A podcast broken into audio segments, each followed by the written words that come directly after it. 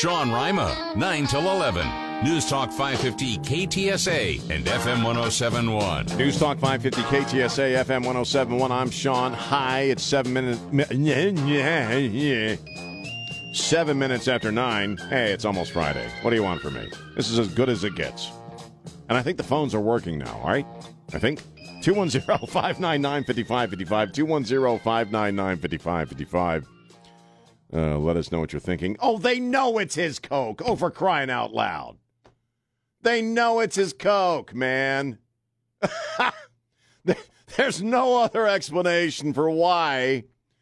Essentially, they're trying to blame it on you and me and the little people, right? Well, we get so many tourists coming through here. Somebody must have dropped their bag of blow, you know? We got so... It's such a highly trafficked area. They know it's Hunter's Coke. They already know that. They would be able to figure that out fairly quickly. They have these things called... security cameras everywhere. I mean, this is the freaking White House. And listening to that, the black lesbian, I'm sorry, but I always try to make sure I address her with the two things that she finds most important about her historic little life, because she's historic, the black lesbian press secretary. Listening to her yesterday, spinning this crap as, well, a lot of people move through there. I'm in my mind. I'm going, well, you know, it's Hunter. You all know it's Hunter. They could find out in minutes who the hell was moving through that area on Friday when, or you know, Sunday is when they found it. Allegedly, they know it's his Coke, man. They know it's his Coke. Look, one of two things. I'm going to get Spockian on you here. Okay, I'm going to invoke my Mr. Spock part of my brain. One of two things has to be true in regards to what we now call Cocaine Gate, okay? Either it's Hunter's blow, and this was his Camp David stash that he, being a crackhead, which they don't tend to be, I think everybody would agree, your average crackhead doesn't tend to be the most logically thinking human being. They don't have much of an attention to detail, you know? Like dropping your blow at the kiosk in a working area in the West Wing. I bet it sucked for him, though, once he got to Camp David because he had no Coke. He was Cokeless for the weekend. But either it was Hunter's Coke, okay, or somebody else brought it in there. I don't believe you're going to have a hard time convincing me it was a tourist. It was somebody on a tour, okay? Because one thing I could say about a cokehead is if you do have cocaine on your person, You're probably not thinking, today's the day I want to tour the White House. Do you know what I mean? You're not going to... That's like bringing your cocaine into the... hey, I'm going to go pay a visit to the sheriff's office today, and I think I'll bring my Coke with me. You know, it doesn't make any sense. There's some person, some schmuck, you know, from Des Moines who is touring the great sights of D.C., is going to stumble into the White House with his bag of Coke. So either it was Hunter's Coke, right, or somebody was bringing the Coke to someone in the White House. Either reality is bad, yeah? Either explanation, either truth is equally bad. And this is where the media, being propagandists for some bizarre reason for these trashy weirdos from Delaware, it's going to be, they're in a really dicey position, because either thing that they go with, that they run with, either mythology or narrative that they go with, it comes out looking really, really bad for this administration. There's no way around it. You really can't get around a bag of Coke. you might, it's odd, but you might be able to slide by extorting millions of freaking dollars from other governments and stashing them in bank accounts through all these fake LLCs and these fake companies. You might get away with that. But you know what? You really are going to have a really hard time explaining away a bag of Coke in the White House, because there's no way that's good. Because if you're arguing that it's a well-trafficked area where a lot of tourists move through, then what you're telling me is that the security is so lame at the White House that any given crackhead could just stroll in there with some blow and just dump it somewhere or drop it accidentally or whatever. Okay?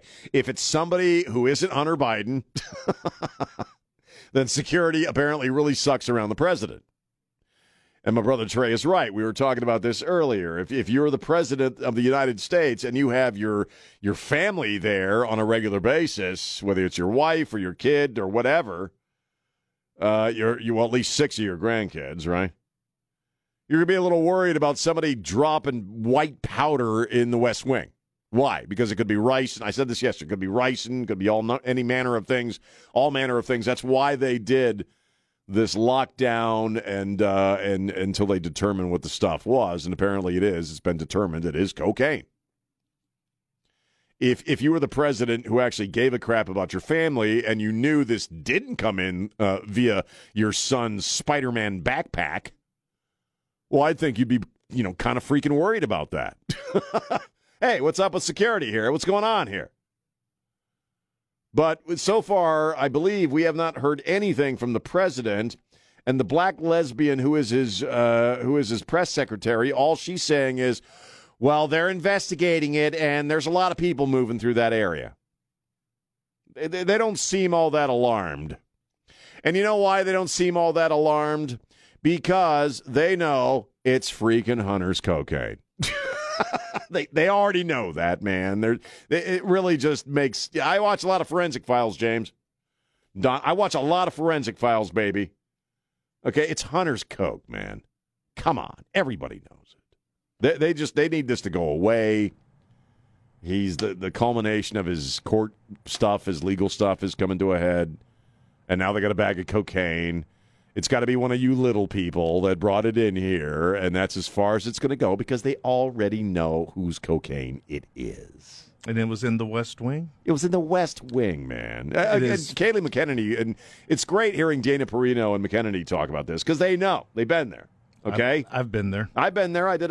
Everybody does a tour of D.C. when you were a kid in Maryland. You're not just going to stumble in there with a bag of coke. It's hard to get in... tour of the West Wing. The West Wing, yeah. I've been in the West Wing. I did get to do a tour when I was a little kid in the 80s. Right. And it was because my dad knew someone who was on the cabinet for Reagan. Right. Everyone else, normal Joes, you, me, we have to go through our congressman and get on a list, and then we only get to tour the East Wing. Well, and riddle me this. How is it, if this is possible, did the White House, in less secure times, get through the 70s and 80s without somebody leaving some cocaine behind? It's magically in the year 2023, we got dime bags showing up in the West Wing. And with the list, come on. There's already a list of who was touring the whole week of the White House. There's already a list of that. I'm telling you, they knew in minutes. They knew within an hour whose coke it was. Come on, man. If security is that freaking lax at the White House, we got an issue, man. David Crosby's dead, so we know it's not his. We know it's not Crosby. Yeah. Hunter Thompson's dead. We know it's not him. Right. Willie only carries weed. Same with Cheech and Chong. We know it's not them. Well, I mean, it's we everybody knows who they... Hunter was there on Friday before they went to Camp David, man. It was his weekend stash. This leaves Gary Busey. We have to find where Gary Busey. Bam Margera. Gary Busey. It was Bam Margera accidentally left some coke there on a recent visit. Yeah. Come on. We're not that stupid, man. If it truly, if they knew it wasn't Hunter... They'd be front and center going, this is a real big concern, man. Somebody brought a white powder into the White House. We are on lockdown. Secret Service is looking over every inch of... I mean, there'd be a different explanation other than, well, a lot of tourists move through there. Right. I guess the odd cokehead makes it into the West Wing. What do you want from me? I mean, that was almost our attitude yesterday. The thing you silly people bringing this up. The thing that got me was, I know that there's a lot of staff in and out of that area of the White House. And it's never been a problem. and then all of a sudden you have Hunter Biden hanging out. It's his call, and then this pops. This just kind of shows up. Everybody knows it, man. I think even some of these propagandists in the elite media who are there in the press room are even, like, at this point, you know, reaching their saturation point with this crap. Because anybody new to the game of snorting cocaine, it's got to be a little more careful. You're not going to want... Oh, I better take my cocaine with me on the White House tour so I can slip off to the bathroom. You know, come on, man. It ain't Studio 54, not yet. It's closely arriving at that place. They're working on it. With the naked trannies, now coke. They've got the velvet rope all set up. Velvet ropes. You know, they need to find a sex room. I bet there's a sex room somewhere in there with, like, you know, handcuffs and riding crops and stuff, man. Yeah, all of a sudden. Mouth balls, you know, whatever they call those things. What do they call those balls that they put in guys, the gag. Know, gag ball gag, whatever the hell it is. It's not my hobby, so I don't know the terminology. You know, I really don't. It's not. No. All of a sudden you want to run for president. No, I never went for pain, okay? That was never. I never wanted to be physically injured on a romantic outing, so no, that ain't me. I got beaten up enough, you know, for other reasons, okay? I got slapped around enough just for being a jerk. I didn't need to add, you know, the bondage crap on top of it. You weren't volunteering for it. It just kind of happened. All right. An opera singer wanted me to spank her once, and I said, no, that's weird, and walked out. Okay, there you go. That's the extent of my that thing, okay? I'm just saying, would it shock you at this point if there were a sex room somewhere in the White House? Not at all. You know? Maybe they refurbished the Situation Room. It made it a different kind of situation. I'm just saying. Because we've all heard that Abe Lincoln was kind of a weirdo, so it wouldn't surprise me even. Abe Lincoln. No, that's so wrong. Roosevelt, maybe. Bully. Which one, Teddy or FDR? Bully, hit me again. I've been a bad boy. Yeah, right. I'd say Teddy. All right, I'm just saying. Yeah. Okay, it's Hunter's coke. We all know it's, man. A quick call. Here's Jim. Jim, how are you? Jim. Hey. Hey, kid. Hey. Hey, this is all a political strategy. I concur. See, they already got the trans. They got the shoplifters in California. They got the criminals that are getting left out early. And now they got all the druggies inhabiting the White House. The White House. Hey, let's find whatever remnants of the Manson family are still around and give them cabinet positions. Now they have all these votes, and they're trying to beat Trump. Well, they're not finding. Hunter dropping his bag, his weekend stash of coke in the West Wing is probably not the way to go about it. 210-599-5555. It's Sean on News Talk 550 KTSA. The Sean Rima Show. Hey, this is Scott Robbins, and you're listening to News Talk 550 KTSA and FM 1071. Stay connected. And we're back. News Talk 550 KTSA FM 1071. It's Hunter's coke. Okay. Allegedly. And apparently I've already disgusted a listener. A listener called up my intrepid producer, James Trevino, and he didn't want to go on the air, but he said I was disgusting, and he doesn't know how I get on the air. And his name is Reuben. And he seemed baffled. Well, no, he's not. Reuben, if it's who I'm thinking of, he's been listening to me for 12 years. Mm. He hates all of us. And yet he listens every single day. This is the guy that calls us racist all the time? I believe so, yes. He's racist. Yeah. God, he's probably a black guy. You know, and I'm kidding. I'm just feeding into his idea of what he already thinks I'm a racist, so I might as well be one, man. Yeah. Boy, those Mexicans, do I hate them too. Huh? He could be the guy that started that whole thing. Remember when we used to go on the air and we would call each other racist because... Yeah. This guy would call us a racist. Oh, right. Yeah, that's Reuben. Right. Yeah, that was him. Yeah, he's a masochist. He listens to something he hates every single day.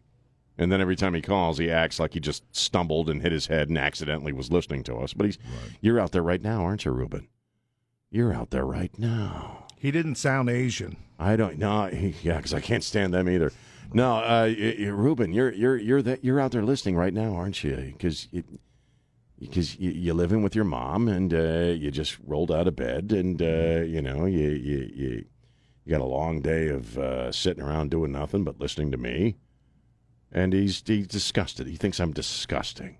Yeah. He thinks I'm just awful, and he's listening right now. Mm-hmm.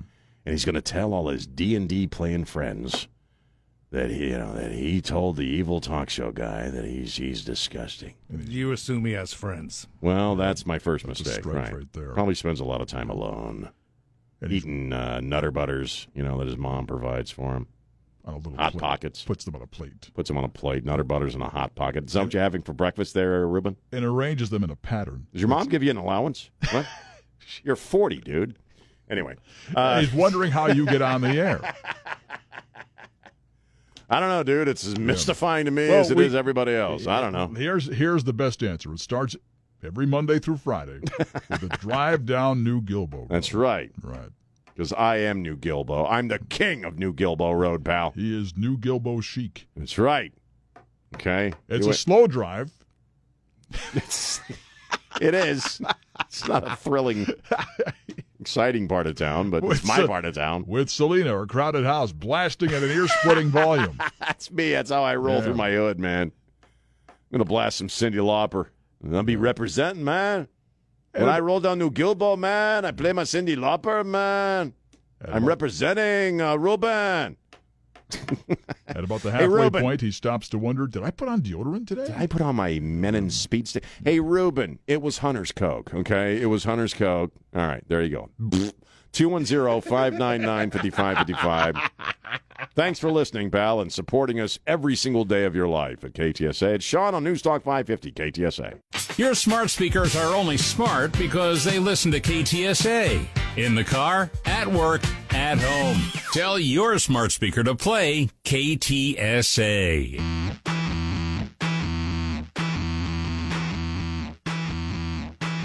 Yeah, man. News Talk 550, KTSA, FM 107.1. It's 9:38. I'm Sean. Your weird Uncle Sean. This is my dumb little show, and the phone lines are open, 210-599-5555, 210-599-5555. I didn't spend a lot of time on this story yesterday. I just kind of ran out of time, and I hadn't really spent a lot of time thinking about it either, because you know what? I don't eat freaking Ben and Jerry's ice cream. I haven't for a long time. I used to, and in full disclosure, I went through a period of time where I was actually paying the, I don't know, $5 or whatever the hell it is for the odd pint of fish food, because I thought I liked the little fish candies. And way back in the day, and I'm talking like the freaking early 90s, I think, or late 80s, I would dig the Coffee Heath Bar Crunch. I'd eat that. But at some point, I realized I was being taken for a ride because it's very expensive ice cream. It was then, it is now, and it ain't that great. You can get the same quality with a Bluebell, or I get the, I don't know, what's the H-E-B brand? I don't even know what it is, but I get the H-E-B brand of ice cream. Because now, at the age of 55, I don't want a pint of ice cream. I want a freaking half gallon, okay? I want more ice cream, man. I love ice cream. But I also, at some point, just got sick and tired of Ben and Jerry's crap because, they're a couple of fat hippies from the 60s who never made it out of 1968. They're still living that dream. And they can't shut up about their politics. And it's virtue signaling. And you should buy our ice cream because if you eat this freaking ice cream, we'll save the rainforests. I mean, it's Ben and Jerry's. You know the track record. They've been at this for a long time. And you know what? And Don Morgan says this on a regular basis, and he's absolutely right. Here's what Ben and Jerry want to do. They want to sell more ice cream. And if they can convince stupid people that by buying their overpriced ice cream, they're somehow making it a better world or they're taking a stand for something, well, then they'll do it because basically they just want to separate you from your freaking money by selling you substandard ice cream that's probably made by Vietnamese 9-year-olds in a plant that is on, I think, Mohican ground.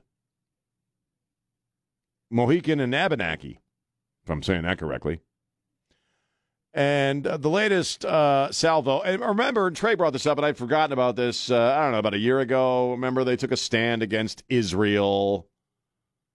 You know, they won't sell Ben and Jerry's ice cream in Israel because they're such meanie heads to those Palestinians. I didn't really give a crap because, again, I haven't bought a pint of Ben and Jerry's ice cream in forever. I can't remember the last time I ate that crap. And now the latest thing over the 4th of July is on the 4th of July, of course. Now, again, remember, this is really about making money and selling ice cream. They have billboards and on their Twitter account, this 4th of July, it's high time we recognize that the U.S. exists on stolen indigenous land and commit to returning it. Just give it back. And then they go on. That was a billboard on social media. The 4th of July. Who doesn't love a good parade, some tasty barbecue, and a stirring fireworks display? The only problem with all that, though, is that it can distract from an essential truth about this nation's birth. The U.S. was founded on stolen indigenous land. And we need to give back Mount Rushmore, apparently. We need to give Mount Rushmore to the Injuns. Blah, blah, stinking blah. The only problem is that now we live in a marketplace dominated by people reacting to woke politics. And whereas maybe 10 years ago, fat-ass Ben and Jerry, fat-ass rich corporate Ben and Jerry, slid their political BS across the kitchen table there. Nobody gave a crap. But now we live in the era of Dylan Mulvaney and Bud Light. Right? We're now in that moment where people are just saturated. They've reached, the extreme point of preaching to people and talking down to people, and you silly peasants and you thugs and you Neanderthals. You need to buy our ice cream so we can feel bad about Indians. And it's all a bunch of bull crap. It's about selling ice cream. It's about selling ice cream. But here's the dealio. We are in the moment where people react. And you know what? They're going to go Bud Light on you, Ben and Jerry. They're going to go Bud Light on you. And you know what? People who don't even give a crap about Bud Light will not drink Bud Light now because they're making a statement. Because they're sick and tired of people like you running your mouths and yet making crap loads of money off this country that you say is so freaking racist and evil. Who are the loudest voices in this country when it comes to how much America sucks? Wow, rich celebrities, corporate people, corporate greed heads, as Hunter Thompson used to call them. And, filthy, stinking, rich politicians, public servants. And people are sick of it. I'm sick of it. Nah, it's not going to be that tough of a boycott for me because I don't eat the crap. I refuse to pay $6 for a freaking pint of freaking ice cream. And I don't like fat hippies also. I said this yesterday. The most annoying people on the planet, sorry, apart from your odd shrill tranny, are fat-ass hippies who can't get over the 60s. Oh, God. In their tie-dye shirts, stinking of pot and patchouli. And the thing is, guys like Ben and Jerry's like to parade themselves about like they're these big activist guys, and they are more corporate than you could even possibly imagine. They are all about making the money. They're all about the bottom line. And this crap for stupid people, sells them more ice cream. But I think a lot of people are now pointedly not going to buy Ben and Jerry's for stuff like this because people are going to make a statement. So good luck selling your crappy overpriced ice cream in any place other than Vermont. Very quickly, here's Mike. Mike, how are you? Mike. Yeah, how you doing? Hey, Mike, how you doing, man? Yeah, I got a comment about this Hunter Biden, but I want to make one quick comment to that loser Reuben. Hey Reuben, you say you don't like. Hey, can you hear me, Sean? Yeah, I got you. I can hear you. Okay, yeah, I want to say something about Hunter, but I want to make a quick comment about that loser Reuben. Hey, Reuben, you say you don't like listening to Sean's show, my man. Well, there's something called an on and off switch on your radio. Try hitting that switch, and guess what? You won't hear Sean no more, you loser. And go ahead and try to find you a job instead of listening to Sean's show. That might help you out a little bit, my man. Now, let's go on. Let's get on to the Hunter Biden. Yeah. You know something, Sean? If Hunter Biden continues going to the White House, we're gonna have to change the name of that White House to the Crack House, because Hunter Biden, this guy here is the most. He is the most classless individual probably has ever stepped foot in the White House. Did you see that video? This man not only disrespected his, disrespected his own family. He has his girlfriend or wife or somebody with his kids in his arms, and Jill Biden and Joe Biden are standing there, and this guy had the nerve to take a sniff of cocaine in front of the whole world, and didn't respect even his own family. This guy is a classless bum, a loser, and he, like I said before, he's an embarrassment to America. And the only thing I can say to Hunter Biden is, get you some help, my man. He's definitely a junkie, and they're gonna try to cover it up. But you and I both know, Sean, that Hunter Biden is a junkie and he's a cocaine addict. And I thank you for taking my call this morning. Thank you, Mike. It's always a pleasure, man. You rock. Thanks, man. Be safe out there on the highway. 210-599-5555. San Antonio's talk station. Lets people voice their opinions. You talk. We listen. News Talk 550 KTSA and FM 1071.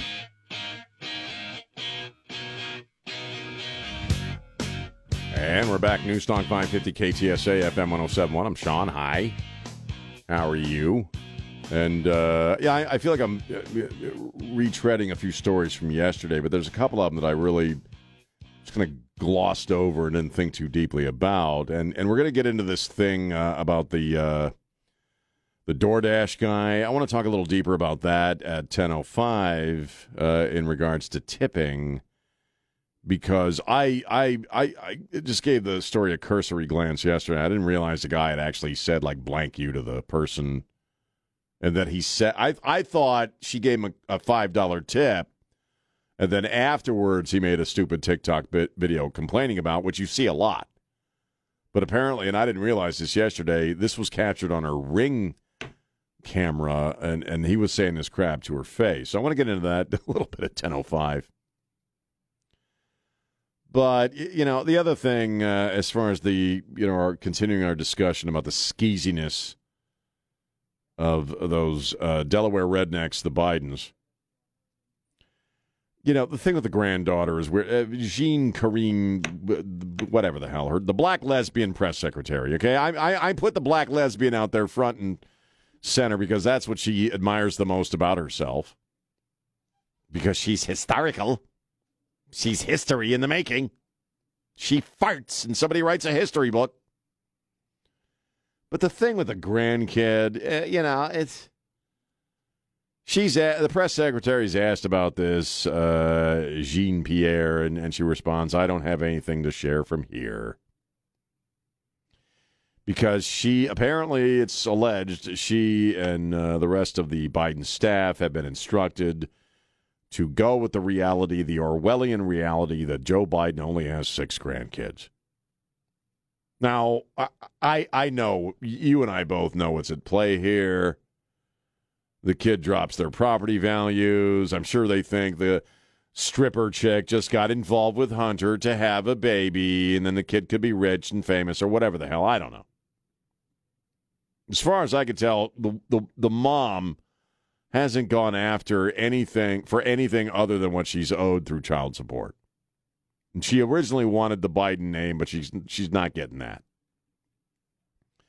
But it is a window into the collective soul of who these people are.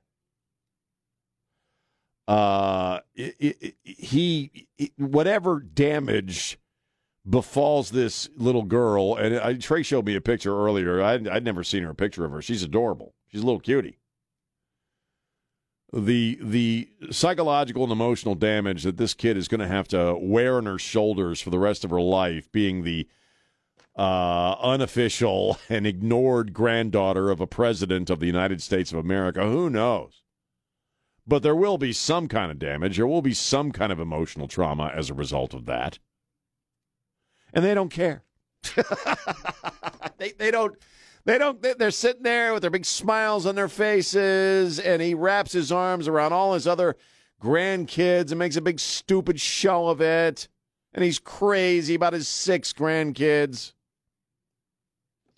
And his own dad doesn't want to act, or her own dad acts like he doesn't want her to exist.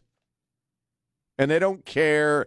The kid didn't do nothing except get born. If you hate the mom, you hate the mom. You think the mom's an operator or whatever, that's fine.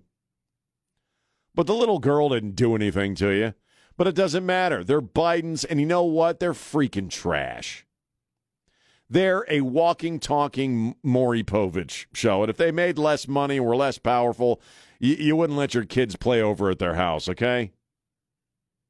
The president and these, and I forgot about this quote again. Trey brought this up earlier. These were the people who were going to bring decency back to the White House.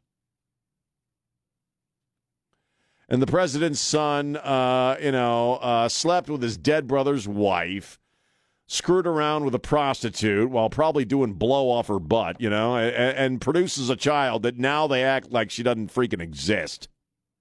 Because, again, she drops their property values a bit. They're not just horrible people. They're trash. The leader of the free world is a piece of garbage. You getting this, Reuben? They're trash. They're low-class people, all right? I don't know how else you put it. It's a shame Jerry Springer passed because, baby, he could have won a couple of television awards for doing a documentary on the trashiness of the freaking Bidens. They're disgusting. Anyway, more happy stuff when we get back. It's Sean on News Talk 550 KTSA. Sean Rima, 9 till 11. News Talk 550, KTSA, and FM 1071. And we're back 5 minutes after 10 on News Talk 550, KTSA, FM 1071. I'm Sean. How are you? Phone lines are open, 210-599-5555.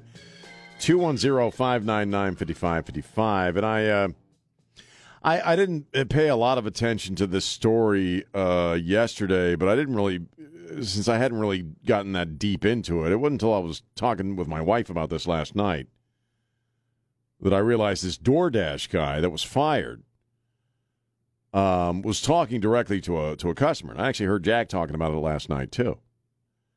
It's a DoorDash guy. He's delivering a $20 pizza. And I guess this is, if I'm getting this correctly, the guy is, this is all captured on the Ring camera, right? So he's there, and she's dropping off a $20 pizza. And I actually watched the video. Right. She gives him. She already put a $5 tip, I guess, in the purchase, mm-hmm. And he says it's a nice house for a $5 tip, meaning, hey, man, how about a little more? Or this is not enough. And I watched the video, and she kind of, thank you very much, and kind of does that, and then he says, blank you, which that'll get your ass fired pretty much in most places. I think deservedly so. Deservedly so, and the tipping thing is a really big topic these days because I think we've all figured out or observed that you're being asked for tips in situations you were never asked for tips before. Right. Like we live in the era of counter tipping where the register dude wants a tip just for working the register or handing you your crap, and I don't tip at that point. I don't counter tip. Now, well, I'm getting ahead of myself here. First off, okay, so that guy was fired, and I used to be in the pizza delivery business. I worked for Pizza Hut for 3 years.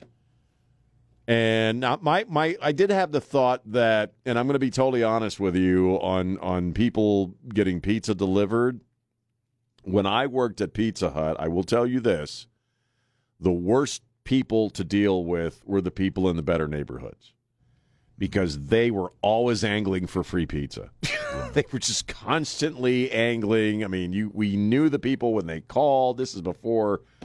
you had all the fancy phones and crap, and it's like, oh, this person, they're going to complain about their order to get a free pizza. People will lie there. You just heard a report on lying. Yep. People will lie their ass off to get a free pizza. I'm giving you the perspective from the other side. No, I totally agree. With this guy, who, for all we know, maybe he'd been driving all day and been getting crummy tips all day, or people giving him attitude. And the one time where he loses his S a little bit is the one time that ends up on a camera. I don't know. Or he's an entitled little brat. That doesn't deserve a damn thing. He looked like one to me. Right. So that's kind of the sense I got, too. Yeah. All right. But let's talk about the tipping thing. You know, I think what's happened is it's really become an expectation, which it never should be. Right. You should. I lived on tips for the time I was doing this I was working at a radio station on the weekends and doing fill-in and doing the Pizza Hut thing during the week. I didn't deliver, but I lived on tips. The waiter. I lived on tips, and some nights you do well, some nights you don't. The minute you start to expect it, and I think that's what's happened, because people complain all the time. Well, I work at a restaurant. I only make tips. They give me a crappy wage. Yes, that's the deal you signed up for. Right. You wanted to go work for a restaurant, so you're going to get a crummy hourly salary, and the idea is that you'll work your ass off and get some tips. And I know a lot of people who live off of tips, and they do quite well, man. I mean, depending on how good a server they are. Well, there's the key phrase right there. It depends on how good of a server you are. If you put some effort forward, some basic effort, I think most people will tip pretty good. If the customer likes you, they will probably tip you more. And it's not always the case of getting the food out to them as quick as possible. It's just displaying a positive attitude and being a likable individual. If that's the case, then they'll probably give you a better tip. Right. I think a lot of it's just being attentive. You know what I mean? I know it's difficult because, man, being a waiter is not easy, especially when you're getting your ass kicked with a full dining room. Right.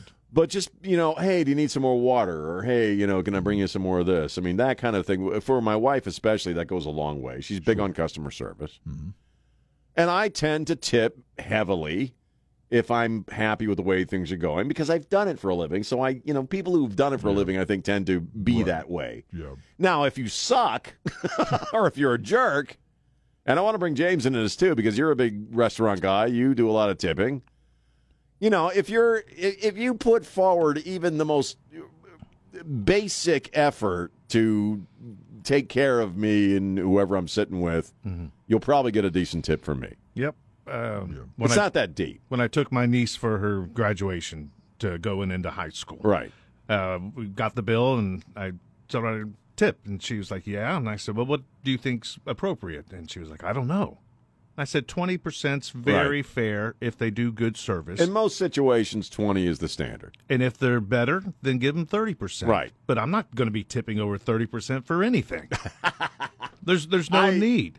There is no need. I will, because I remember how happy I would be when I'd get somebody leave me a really big tip, and so I'll be pretty generous with the tipping. But there are situations where, no, I don't put money in the freaking jar next to the cash register. Or when they turn the iPad around. Yeah, I don't know. And that already has the tip amounts on there. No. I hit no, and I look them in the eye when I hit no. Yeah, no, you're not getting a tip. No, I don't not. The only place, and like drive-through windows, I don't tip drive. There's only one place on God's green earth that I tip at the drive-thru, and that's Jalisco's, the taqueria just down the street from me, because I always order the shrimp's ranchero plate, as I say, and that takes a little longer. And especially if they pull the little tails off for me, they'll get a decent tip at the way. That I will tip for that, because I got to sit there forever. Mm-hmm. I know it takes a while to make the plate, because I get the plate. But beyond that, no, I don't tip at the freaking drive-thru. I don't tip at the register. If you're some snot-nosed socialist barista, I'm not going to tip you for sliding something across the counter to me. Right. For sliding my $9 chai to me. That's not going to happen. Right. What about your leftover change? Like, say you get like 85 cents back in change and they have a tip jar. I always like, I don't want the change in my pocket here. Boom. I will very often, but same here, 'cause I don't. It's going to end up in the lint trap on my dryer anyway. So. I rarely use cash, and the only place I ever used cash was, in fact, the liquor store. And since I don't go there very often anymore, I almost always had cash at the liquor store because you didn't want Syria to see where you were sending your money. They get all the change. You know, the liquor store down the street from me probably owes me a case of booze from all the free, the change I gave them. But I don't do that anymore. So, but I never carry cash. I never have cash anymore. So it's always on the card. But yeah, Jalisco's will get a tip from me when I get the shrimp ranchero. But there's two things I don't like. Okay, in a retail situation. I don't like the freaking tip jar right next to the cash register, okay? Right. And don't try to shame me into making a donation to a charity. That I can't stand either. Yeah. Like when you're coming up there, like at the Walgreens, it happens a lot. I'm going to the Walgreens to buy, a stack of blank CDs because I'm the only human being left on planet Earth that burns CDs. Yeah. And Walgreens are the only people that sell them. And I go up there to buy my CDs. Would you like to donate $1 to starving children? Okay, it's just $1 for starving children. And the idea is that you look like a jerk if you say, no, I hate starving children, So I don't like people trying to charity shame me at the cash register. Right. Besides, don't do that. You do that, everybody goes in there and makes a donation. Who gets all the credit? You don't get the credit. I don't get no damn credit for my damn dollar. However, the business you've gone to and made that contribution to, oh, God, they're saving the world. Well, oh, man, they hit me up for $2. And they have little contests, but they have contests for the employees. Whoever gets the most donations on their time on the register, they get they get something. They get a pizza party and they give the delivery driver a lousy tip. It's like, yeah, right. They earn all right. They screw over the pizza delivery. They screw over the guy from Domino's. Yeah, it's a circle of life. After they get a bonus for all the starving children they help feed. Yeah. And it's like when I go to a convenience store. I'm not going to buy a handprint from you for a kid so you can hang on the wall. I'm not doing that. When I was a convenience store clerk, I didn't do that at all.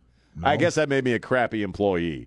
Sean, could you try to sell these little things we tape on the wall to help starving children? Sure. And I'd never mention it again. I did, because to me, it's a hassle. I will do that for one reason and one reason What's only. That? Because I like to put those fake names on there. C. Manson. Exactly. Stuff like that. Amanda Hugginkiss. Things. Amanda Hugginkiss. IP Daily. Anything like that I can do. I just sign him Caligula just to see, see what people think. Yeah. Some, E. Caligula. Some awful for name. Emperor. Some awful name from history. Pol Pot, something like that. J. Dahmer. All right, so anyway. Well, this may surprise you, but I've never had a job outside of this, other than this one summer I worked for Domino's Pizza. That was it. Wow. A few times a week, and I was 20, I think. It was just some weekend thing that. But that's great. But that's great. I think at that time I did it because I thought I needed it. Right. I'd been in radio for about 4 years at that point. Because you got in when you were I was 16. 11. So other than when I worked for my dad as a younger teenager, I'd never had a, quote, real job before. Right. And someone suggested to me, for a young guy at 19, 20, you're awful jaded. Perhaps you should... take a step in the real world. See how it is for a real person, and get I'm like, all right, I'm willing to give it a shot. Right. But back then, you would go, and everything was cash back then because this is 35 years. So you had to be able to count change. And you'd go in, and a lot of times, the order would be everything was going to be based on $20 back then. And so you'd go, and it would be $19 and whatever, and they would say count up the change. They would say keep the change, and that's your tip. Oh, right. Thanks for the 3 cents. I appreciate that 48 cents, but that'll go a long way. But what I've figured out is, okay, if that's how it's going to be, then I just have to go a little faster and get as many of these in as I possibly can. Then you start to compete. Then you start to run, I am very I've had a lot of retail gigs, over the years. I'm glad that I had that experience. Yeah. You know, I'm not, when I say I've worked in 6 gas stations, I'm not kidding. I've worked in 6 gas stations, a Pizza Hut. I was a telemarketer for a while. Mm-hmm. I worked for a temp agency in Delaware, and that'll make you want to swallow your own eyes. You know, I mean, but it gives you perspective. Right. You know, that's why every damn day on the radio is Christmas moaning for me, man. It really does. And even having a real job sucks. Even though it was 35 years ago for me, it was something I never forgot. Right. Oh. You know, I really had to hustle. Well, yeah, you know? And, you know, I mean, I did, the last retail gig I had was when I was in Colorado in my 40s. And it talk about a slice of humble pie when the guy whose Mountain Dew you're refilling realizes you're the dude on Saturday nights on KOH. Yeah. You gain a little bit of humility and respect for people who, and I'm not diminishing people in retail. You work your asses off, you know, and because you know, and to those people in retail, keep this in mind. Don't belittle what you're doing, because there are people like me. I don't know how to operate a cash register. I wouldn't have any idea how to do any of that stuff. Well, so there's a lot of corollary, actually, between radio people and retail, because we all work holidays, you know, that's at least in the old days. Yeah. I got to take a break. 210-599-5555. How you feel about tipping? It's Sean on News Talk 550 KTSA. Coming up, more solid info and entertainment to fulfill your mind's cravings. This is The Sean Rima Show. San Antonio's news, traffic, and weather station. News Talk 550 KTSA and FM 1071. And we're back. News Talk 550 KTSA, FM 1071. Let's go to the phones, talking about tipping, talking about this DoorDash guy that thought a $5 tip on a $20 pizza was not enough. What do you think? Here's Steve. Steve, what's on your brain? Hey, good morning, Sean. Hey. A couple years ago, me and my wife were over in San Francisco, and we were a party of 6 at a table in this restaurant. Right. And there was a party of probably 10 next to us. And they had their meal, wine, champagne, cake, everything. And nice bunch of kids. And they signed their tab and left. And my wife was a little curious. She walked over and looked at their tab and came back to our table and said, hey, their bill was $1,200. They left an $800 tip. Damn. And we called BS on her, so we sent her back.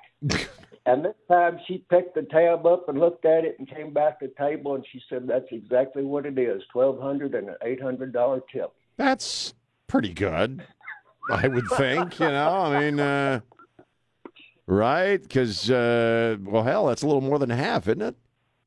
My math is correct. They did not encourage me to leave that big a tip. Well, yeah, well, you know. I think my wife on occasion has, like, gone back and grabbed some back. I got to go, man. Oh, hell no. She wasn't that. My wife, I tell you what, you don't want to give my wife bad service. She don't like that, man. She reacts poorly to that sort of thing. Well, have you heard about people doing the gifting tipping where they all plan to go eat at a restaurant and everyone brings, like, an extra $50, and they pull it together and drop a big fat tip for one waiter? No, I only go out with my wife and my kids. That's so what it sounded like to me. Right. Yeah, they probably all chipped in. It was Chris. Chris, how are you? Hey, enjoying the topic. It's certainly touching nerve. On the one hand, I worked in the restaurant as a waiter for 6 years or so, but you're right, this expecting a tip at every place you go. The worst is that one of these self-serve soft ice cream yogurt stores. Do they have tip jars there? You dispense the ice cream. You put your toppings on. You set it up on the scale.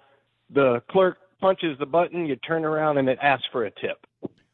And you do all the work yourself? I did 99% of the work. Oh no. No, I ain't tipping jack at that point, man. No, it's just crazy. If I gotta do it, you ain't. If I gotta do it, you ain't getting a damn tip, man. You give me a tip. I did all the work. I agree. The charity ones just drive me crazy. No, because they're trying to shit. Really, there is obviously by having it pop up there at the cash register, they're trying to. Well, people are looking at me. I better do it. You know. Anyway, all right, Chris, thanks for the call. Let's go to Ted. Ted, how are you?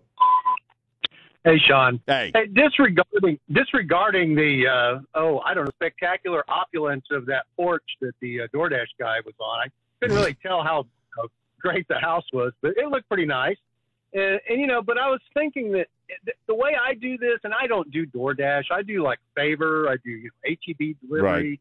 You know, or H-E-B pickup and stuff like that. And the thing about the DoorDashes and the Uber Eats is like I would never order $20 worth of food and then tip a guy $5 who's driven.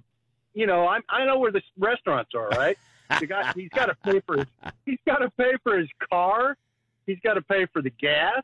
He's actually your server, right? The restaurant's getting the delivery fee. He's getting a little chunk of that, just like waiters do.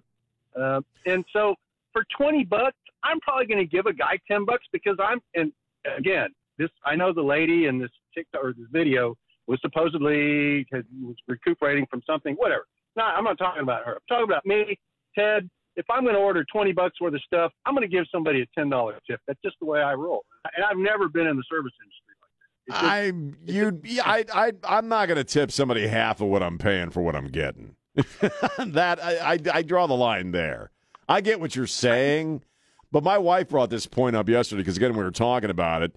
You know, in our neighborhood we got we got Domino's right there. We got everybody that would deliver to us is like right down the street. They could, you know, at a quick jog, they could walk to our place and drop the crap off.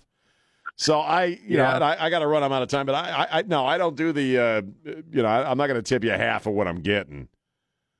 You know, these people also chose to do this for a living. That's another thing that's been lost in the employee-employer relationship is this idea that people deserve something. And that's certainly not true. Nobody deserves anything, least of all a tip. So, you got to show me that you care just a little bit. That's all. And I'll tip very well. I ain't going to tip half of what I'm getting, but I'll tip well. 210-599-5555. It's Sean on News Talk 550 KTSA. Make your smart speaker smarter. Stream us. Okay, getting smarter now. This is News Talk 550 KTSA and FM 1071.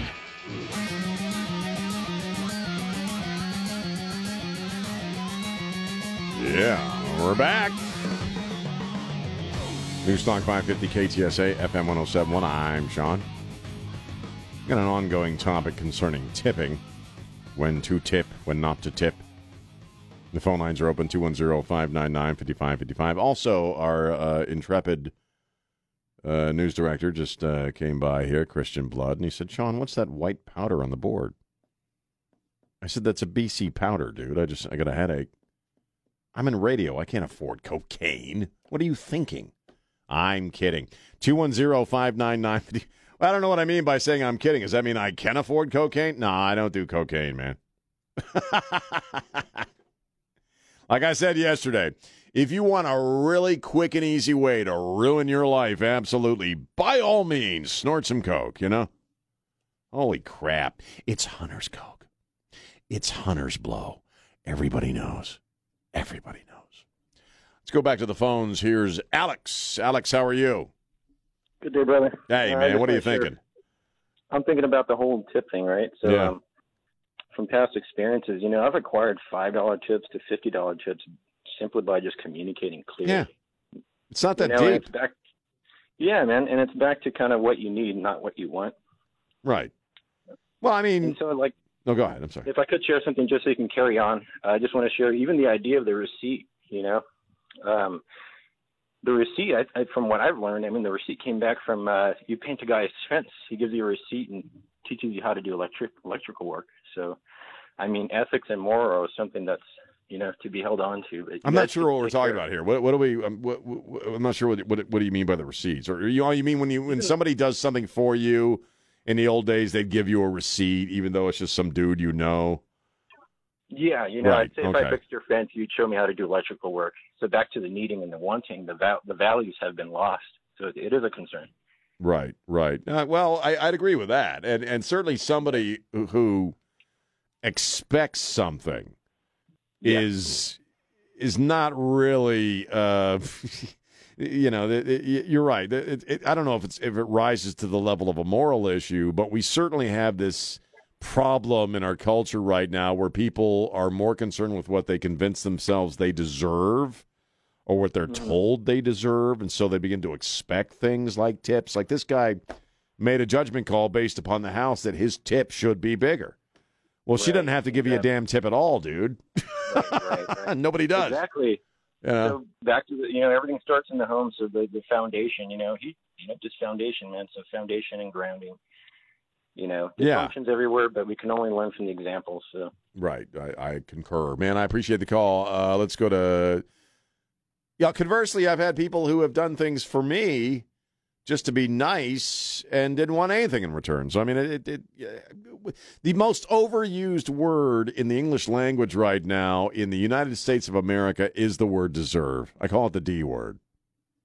Remember your Clint Eastwood. Deserve ain't got nothing to do with it, man. Here's Jeff. Jeff, how you doing? Hey, pretty good, Sean. Let me preface that. Normally I tip 15 to 20% when we go out, depending on the service. Right. Well, years ago, my wife and I and two of the management of Luby's cafeterias were out partying. We stopped at the gyms over on Broadway and 410. It was about 3:30 in the morning. There was nobody there but us. We walked in, sat down. I noticed the waiter was overdrawn with somebody.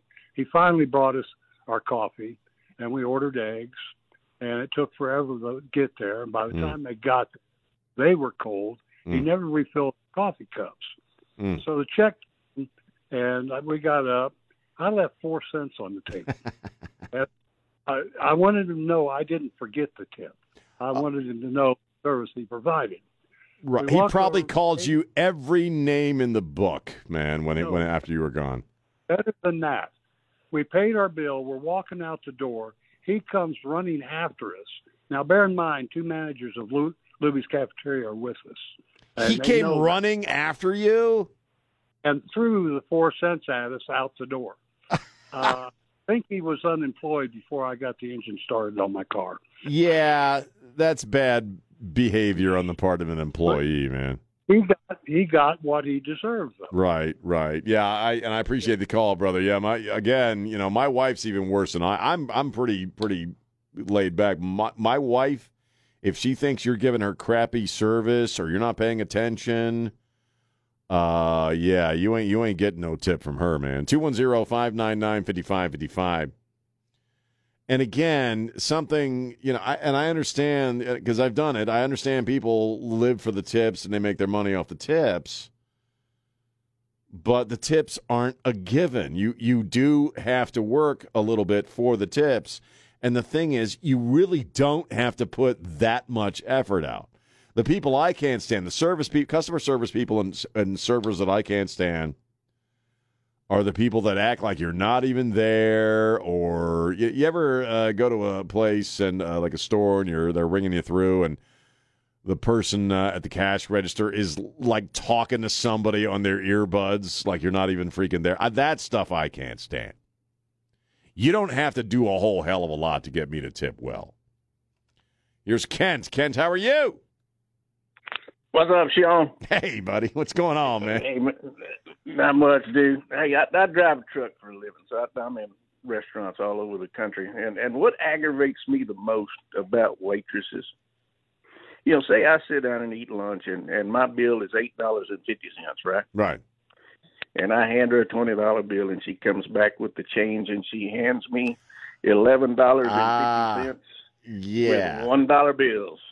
So you'll give her the bigger bill. That's an old trick, man. No. She brings it back all in ones. Right. So If she would have brought me 2 5s and a one, I probably would have left the five. But guess what, sweet cheeks? You'll get me $1.50 because you brought me all these damn $1 bills. You called her sweet cheeks.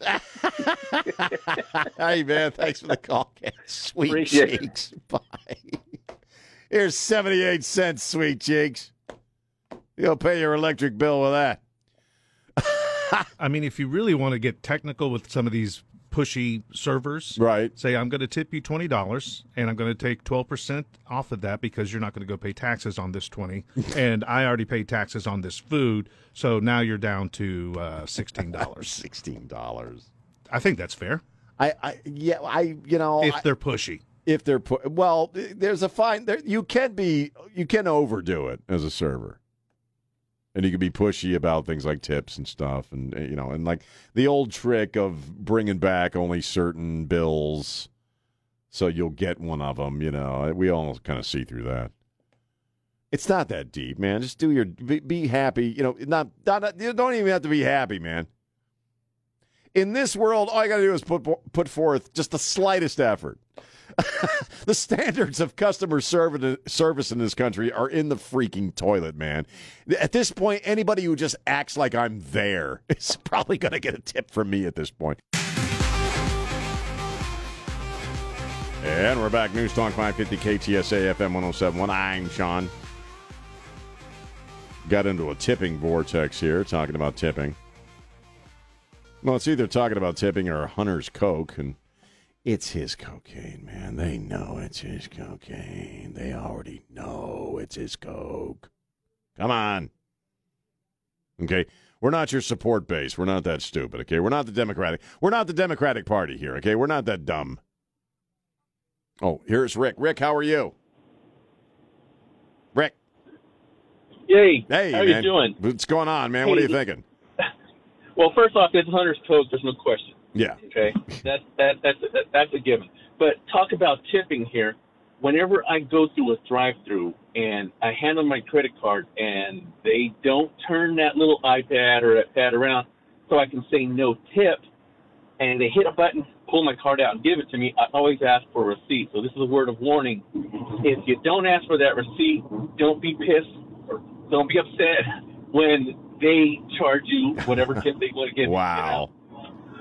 I've never had that. That's interesting. I tip at the drive-thru at Jalisco's simply because I order the shrimp rancheros. I call it the shrimp rancheros. It's a $9 plate, and it takes them a while to make. So I got to sit there in the drive-thru. I guess I could just go in and make it a lot easier on everybody else, but I do it in the drive-thru. And I'll tip them. I tip them a few bucks for that because they always pull the tails off the shrimp for me. So I always normally I don't tip, but right. Yeah, just you got to be careful because I've had a few people just hit a button and hand me the card. Thankfully, they've actually hit no tip, but you never know if they're going to hit 20% in your card. Most people don't get the receipts. Most people don't these days. I don't. Yeah, you're right. Yeah. I rarely get a receipt. They don't have to throw them away. Yeah. So that's just a word of caution. Good point, man. Good public information there. That's good. That's a public service announcement. Get the receipt. All right, brother. Thank you so much. Bye. Yeah, my wife gives me hell every time she's with me. That's why I go to Jalisco's alone. Because my old lady, she don't want me handing no chick running a register $5. But they're very nice to me, and they pull the tails off the shrimps. And by the tails, I mean the shell of the tail. Because let me tell you something, when you get a fresh order of shrimps ranchero, you know what they is? They's hot. And I tell you what, you'll burn your damn fingers trying to peel the tails off the shrimp. So they always get the tails for me, and I give them a little tip. They're my local neighborhood taqueria, man. And I don't even know if I'm saying that correctly. But you order it frequently. I do. Every time I go there, that's what I get. And they probably know it's you, and they know this guy, hey, pull the tails off. I'm probably the only guy that does it. No, hombre, shut up. He gives us $5. Pull the tails off. Pull the tails off. Give him an empanada. Give him a free empanada. He tips. I get the empanadas. But they're really good food. I like that Jalisco's. They got really good food. But beyond that, no. If I'm strolling into your place, you got a freaking tip jar next to the cash register. Go stop. Just stop. Oh, did I mention it's Hunter's Coke? Yeah, I'm thinking it's Hunter's Coke. Just to kind of put the bow on this package here as we wrap this gig for another day. All right. It can only be one of two realities. There's only one of two things that possibly could have happened, and that's either it's Hunter's Coke or somebody else brought that in there, and this idea that it's somehow a freaking tourist doesn't make any sense. It really doesn't. The only person coming in with Coke who is not Hunter Biden is somebody who is going to give Hunter Biden some Coke. So we'll see how Cocaine Gate, as it's now described, is going to play out over the next few days. I think they want this to go away as soon as possible. But again, even the media, even the propagandist media we have right now are in kind of a crummy spot because you really can't protect the Bidens on this one. There's really no good answer. Because if it's Hunter's Coke, that's really freaking bad. If it's somebody else's Coke and security is so freaking lax at the freaking White House that some dumbass can roll in there with a bag of Coke in his pocket and leave it in the West Wing, well, that's pretty bad too. There's no really good outcome for the Bidens on this one. So I'm Trey and I were talking about this earlier. I'm not going to lay a bet on this thing, but I'll say I bet you by the end of tomorrow we find somebody comes forward that or they find allegedly find somebody for whom or whose Coke it was. They got to tie a goat to the stake for the T-Rex, and it's going to be somebody who's, I don't know. They're either going to pressure or pay off to take the fall because they got to make this go away. And the thing is, it's cocaine in the White House, so it's probably not going to go away anytime soon unless they offer somebody up. They got to do a burnt sacrifice on this thing, man. They got to strap somebody to the altar on this one and let them go down. And it can't be Hunter Biden. So we'll see how that plays out over the next few days. Beyond that, wow, tomorrow's Stinking Friday. God bless. Thank you, James. Thanks to Elaine Rodriguez, our executive producer, Don Morgan, and my good brother, Trey Ware. Spread the love. Don't be a jerk. Bye.